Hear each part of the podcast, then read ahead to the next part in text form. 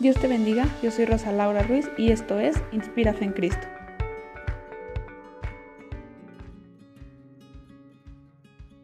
Como hombres siempre buscamos estar seguros, siempre buscamos esa estabilidad que puede darnos algo más. En este episodio hablaremos sobre la estabilidad emocional. La estabilidad es sentirse seguro en alguna parte de nuestra vida, en una área. En este episodio tocaremos cómo las emociones nos permiten o nos hacen sentir que lo que nos rodea nos hace sentirnos seguros, nos hace permanecer en un solo estatus. Pero hablar de emociones resulta un poco complicado, aun cuando tenemos alguna guía o conceptos de cómo son las emociones o de cómo se sienten, se viven de manera diferente dependiendo de cada persona. No podemos describir los sentimientos de una sola manera. Cada uno de nosotros piensa y siente de manera diferente.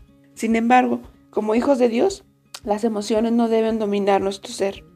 Cada uno de nuestro actuar debe de regirse según la palabra y no según lo que sintamos o lo que pensemos en ese instante.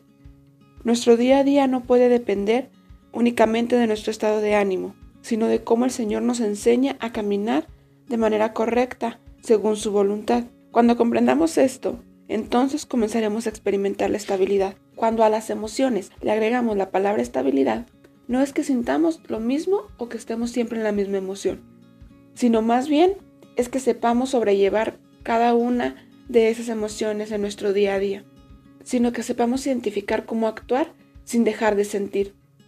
Porque Cristo nos dice que podemos sentir emociones, pero siempre tenemos que tener el amor a Dios, el amor a nosotros y el amor a nuestro prójimo intacto. Siempre tenemos que estar ahí permaneciendo fieles a esos mandamientos, de manera que cada uno de nosotros no nos veamos afectados por el cómo nos, nos sentimos o el estado de ánimo que tenemos.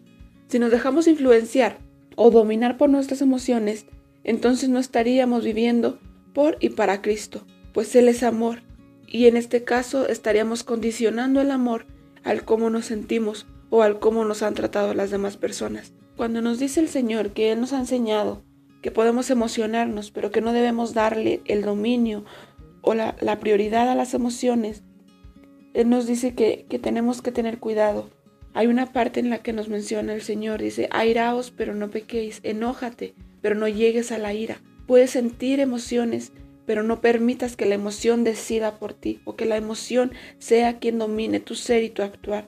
Quiero compartirte este texto en Proverbios 16:31. Quiero compartirte este texto que se encuentra en Proverbios 16:32. Mejor es el que tarda en airarse que el fuerte, y el que se enseñorea de su espíritu que el que toma una ciudad. Es mejor aquel que toma dominio sobre sí mismo que incluso todo lo que pueda demostrar en una emoción. El Señor no es de emocionalismos. Él nos dice que Él no quiere algo que nada más dure un instante, sino que busca algo que permanezca.